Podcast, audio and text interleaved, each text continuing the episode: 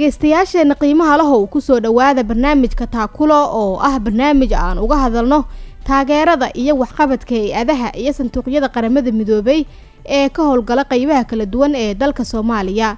Barnaamijka taakulo waxaan idinkula wadaagnaa xogo iyo macluumaad muujinaya caawinaada iyo taakuleynta joogtada ah ee ay qaramada midoobay la garab taagan tahay dowladda iyo shacabka soomaaliyeed. Taakulo waa barnaamij khamiis dhaaf looga baahiyo idaacaddan aan hadda idinkala hadlayno iyo kuwo kale oo badan. Toddobaadkan waxaan barnaamijka taakulo ku qaadaa dhigi doonaa.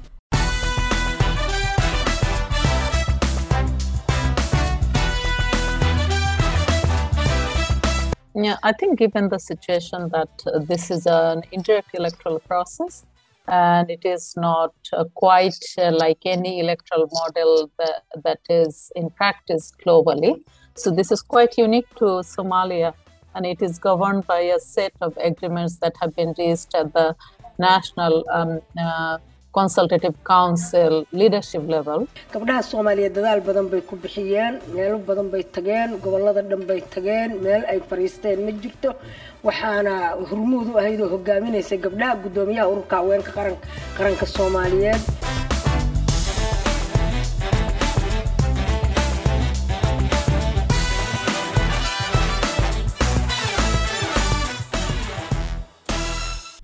codadkaasi aad maqlaysayna dhegaystayaal waxa ay hordhac u yihiin waraysiyo aan la kala yeelanay mas'uul ka tirsan qeybta jandarka ee qaramada midoobay iyo warsan xasan xagar oo ah guddoomiye ku-xigeenka ururka haweenka qaranka soomaaliyeed. Si aada uga qayb gasho barnaamijkan fadlan soo wac idaacaddan aad hadda naga dhagaysanayso adigoo aqoon ku salaynayana ka jawaab su'aasha toddobaadkan oo ah sidee loo hubin karaa in haweenka soomaaliyeed ay helaan qoondada boqolkiiba soddonka ah ee ay ku leeyihiin golayaasha baarlamaanka soomaaliya? Haddii aada barnaamijkan kala socoto baraha bulshada ee unsom fadlan noo reeb aragtidaada. Waa hagaag dhegaystayaal. Guutaalow intaynaan gudagelin waraysiyada barnaamijka bal si kooban noogu dulmar dhaqdhaqaaqyada iyo dadaalada socda ee lagu doonayo in lagu xaqiijiyo qoondada haweenka ee boqolkiiba soddonka ah. Waad mahadsan tahay fadxi labadii doorasho ee ugu dambeysay ee ka dhacay dalka soomaaliya waxaa si weyn loogu ololeynayay in haweenku ay si buuxda uga qayb galaan amaba ay uga dhex muuqdaan golayaasha go'aan gaarista dalka soomaaliya taas oo dadaal xoogan loo soo galay kadib markii la arkay in inta badan haweenka soomaaliyeed laga fogeeyo amaba laga ilaaliyo ka qaybgalka siyaasadda iyo talada dalka soomaaliya dowladda federaalka ah ee soomaaliya hogaamiyayaasha dowlad goboleedyada xubnaha ka ah federaalka iyo siyaasiyiinta kale ee soomaaliyeed ayaa waxa ay ku heshiiyeen in haweenka soomaaliyeed la siiyo qoondo dhan boqolkiiba soddon taas oo ay ku yeeshaan kuraasta golayaasha baarlamaanka federaalka ah ee soomaaliya inkasta oo dadaal xoogan loo soo galay sidii haweenka soomaaliyeed ay uga dhex muuqan lahaayeen golayaasha go'aan gaarista dalka haddana marka la eego doorashadii ka dhacday dalka soomaaliya sannadkii labada kun haweenka soomaaliyeed waxa ka heleen kuraas dhan boqolkiiba afar labaatan taas oo ka hooseysa qoondada boqolkiiba soddonka ah ee loo asteeyey doorashada hadda socota ayaa waxaa iyana barbar socda dadaal xoogan oo lagu doonayo in lagu xaqiijiyo in haweenka soomaaliyeed ay buuxiyaan qoondada boqolkiiba soddonka ah ee ay ku leeyihiin kuraasta golayaasha baarlamaanka soomaaliya. Waad ku mahadsantahay guutaale sida kooban ee aad noogu faahfaahisay dadaalka socda ee lagu xaqiijinayo in haweenku ay helaan qoondada haweenka ee boqolkiiba soddonka ah hase yeeshee waxaa kale oo jirta qaramada midoobay inay iyaduna door muhiima ka cayaareyso sidii loo heli lahaa qoondada haweenka ee boqolkiiba soddonka ah. Waxaana aan arrimahaasi wax ka weydiinay shibra boose oo ka tirsan xafiiska jandarka ee howlgalka kaalmeynta qaramada midoobay ee soomaaliya ee unsom waxaana aan ugu horreyn weydiinay su'aasha ah qaramada midoobay waxa ay u ololeyneysaa in haweenka soomaaliyeed ay door muuqda ku yeeshaan golayaasha go'aan gaarista dalka marka sidee qaramada midoobey u taageertaa dadaalada haweenka soomaaliyeed ee helista qoondada boqolkiiba soddonka ah?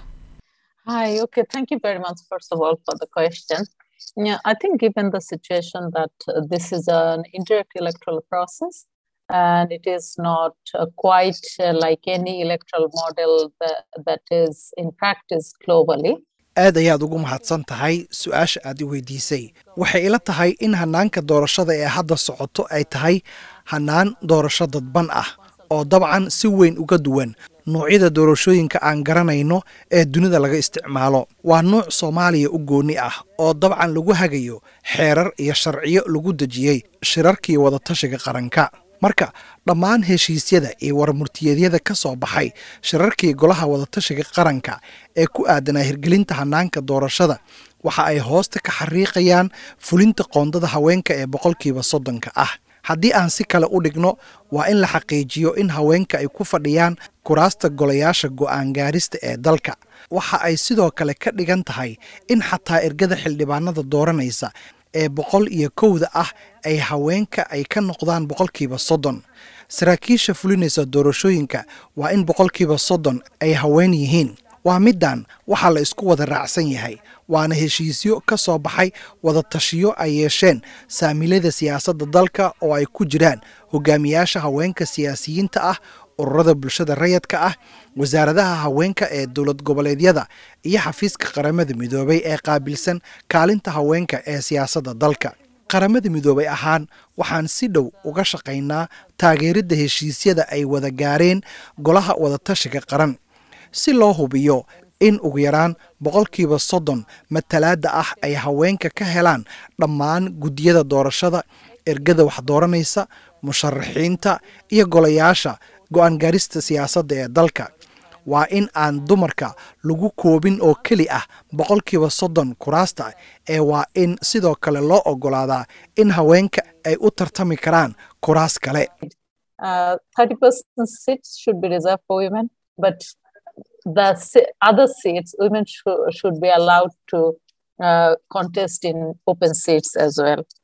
maxay yihiin tallaabooyinka qaramada midoobey ay qaadayso si loogu guuleysto in la helo qoondada haweenka ee boqolkiiba soddonka ah Uh, we have been working closely with um, other UN uh, partners. Uh, Ah, waxaan si dhow ula shaqaynaa hay'adaha kala duwan ee un-ka beesha caalamka iyo si gaar ah hogaamiyaasha haweenka soomaaliyeed iyo dhammaan saamilada siyaasadda ee kale qaramada midoobay ahaan waxaan leenahay qorshe ku saabsan qoondada haweenka ee boqolkiiba soddonka ah kaasoo qayb ka ah u qareemidda haweenka hogaamiyaasha siyaasadda ee soomaaliya. Waxa aan sida heerka ugu sarreeya ah u wadnay u qareemidda helista qoondada boqolkiiba soddonka ah ee matalaadda haweenka oo ay qayb ka yihiin ergeyga gaarka ah ee qaramada midoobay u qaabilsan soomaaliya iyo ku-xigeenkiisa iyo hogaamiyaasha siyaasadda oo ay ku jiraan hogaamiyaasha golaha wadatashiga qaranka ra'iisul wasaaraha madaxweynayaasha dowlad goboleedyada iyo sidoo kale xubnaha beesha caalamka. Hirgelinta qorshaha u qareemidda haweenka waxaa noo saamaxay kooxda jandarka iyo doorashada ee un-ka guddiga u qareemidda haweenka ee goodwill ambassadors oo ah guddi loo dhisay horumarinta qorshaha hirgelinta qoondada haweenka oo uu magacaabay ra'iisul wasaaraha. Qaramada midoobay ahaan waxaan taageero siinaa guddigan iyo wasaaradaha haweenka ee dowlad goboleedyada iyo ururada bulshada rayadka ah. Yaa idinkala shaqeeya xaqiijinta in la ilaaliyo qoondada haweenka marka ay timaado matalaadda haweenka ee dhinaca siyaasadda. Okay, you know, when it, when it comes to an issue waxaan si dhow ula shaqaynay khubarada farsamada ee taageeridda doorashada. Kooxdan waxa ay leeyihiin xubin qaabilsan arrimaha jandarka oo si weyn noo caawisay si wax looga qabto cabashooyinka jira. Waad og tahay marka ay timaado ka hadalka qoondada haweenka ee boqolkiiba soddonka ah waa arrin siyaasadeed oo aad u weyn oo dhinaca qaraarka haweenka siyaasadda iyo amniga ee qaramada midoobay ah. Dabcan arrinkani kuma gooni aha oo keli ah haweenka soomaaliyeed ee sidoo kale waxa uu saameeyey dhammaan haweenka adduunka. Marka dadaalkeena u qareemidda haweenka waxa uu haystaa taageero ilaa heer sare ah. Bishii sebteembar ku-xigeenka xogayaha guud ee qaramada midoobay aamine maxamed ayaa timid soomaaliya si ay taageero ugu muujiso u qareemidda haweenka. Uh, uh, Madam Amina Muhammad herself weli dhegaystayaal waxaad la socotaan barnaamijka taakulo oo aan khamiis dhaaf idinkugu soo gudbino aad bay u mahadsan tahay taasina dhegeystayaal waxay ahayd shibra boos oo ka tirsan xafiiska jandarka ee howlgalka qaramada midoobey ee soomaaliya ee unsom waxaana ay u waramaysay barnaamijka taakulo. Hase yeeshee aan markan u gudubno waraysi aanu la yeelanay maamo warsan xasan xagar oo ka tirsan ururka haweenka qaranka soomaaliyeed. Waxaanaan ugu horeyn weydiinay su'aasha ah dadaal nooce ah ayay gabdhaha soomaaliyeed ku bixiyeen in la hubiyo amaba la xaqiijiyo qoondada haweenka ee boqolkiiba soddonka ah gabdhaha soomaaliyeed dadaal badan bay ku bixiyeen meelo badan bay tageen gobollada dhan bay tageen meel ay fariisteen ma jirto. Waxaana hormuud u ahayd oo hogaaminaysay gabdhaha guddoomiyaha ururka haweenka qaranka soomaaliyeed. Waxayna isku taxallujinayeen boqolkiiba soddon inay gabdhuhu helaan. Waxaana arkaynaa inay nimanku boobayaan kuraastii gabdhaha oo maamul goboleedyo ama qabiilo gabar gabar laga rabay xataa oo aan gabdhihii ogolayn baa jira. Inay gabar ka soo baxdo ama gabar soomaaliyeed ay wax siiyaan aan jirin baa jira. Waa maqlaysaa sida la sheegayo hadda gobol walba inta qof ku dhiman. Waxaana dareemayaa aniga hadda qabiil saddex nin lahaa. Saddexdii ninba waa soo baxeen. Hal gabar kuma jirto warsan waxaa haweenka soomaaliyeed lagu dhaliilaa in aysan lahayn iskaashi buuxa oo dhexdooda ah islamarkaana ay iyagu caqabado isku yihiin. Maxaad uga jawaabaysaa arrintaas? Anigu waxaan qabaa gabdhaha soomaaliyeed waa jiri jirtay waqti ayan istaageeri jirin laakiin maadaama ayan dhaqaalo haysan oo ayan dhaqaalo isku taageeri karin oo isu bixin karin. Laakiin hadda sidii hore waan ka gudubnay gabdhuhu waxbay barteen wax badan oo dhibay soo arkeen. Saaka annaga codkeenna iyo xooggeenna waa isku taageernaa dhaqaalo laakiin gabadhu ma hayso. Oo dhaqaalaha gabadhu ay heli lahayd waxay ku bixisaa gurigii waxay ku bixisaa caruurtii waxay ku dhistaa reerkii. Meel dheerna dhaqaala kama soo galo. Ninka soomaaliyeed oo xildhibaanka raadinaya dhaqaalihiisuu urursadaa si aada uga qayb gasho barnaamijkan fadlan soo wac. Idaacaddan aad hadda naga dhagaysanayso adigoo aqoon ku salaynayana ka jawaab su'aasha toddobaadkan oo ah sidee loo hubin karaa in haweenka soomaaliyeed ay helaan qoondada boqolkiiba soddonka ah ee ay ku leeyihiin golayaasha baarlamaanka soomaaliya?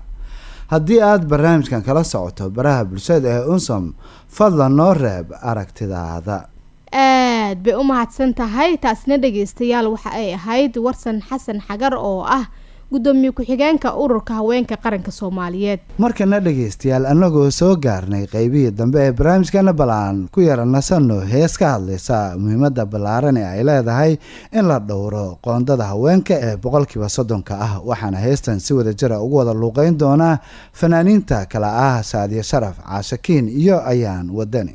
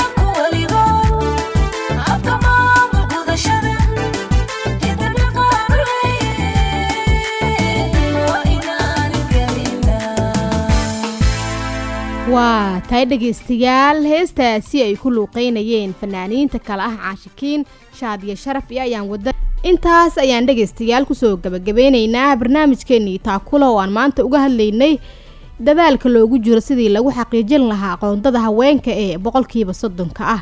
Tan intaan dib ugu kulmi doonno barnaamijkan mid la mid ah waxaanu idinkaga tegaynaa sidaas iyo nabadgelyo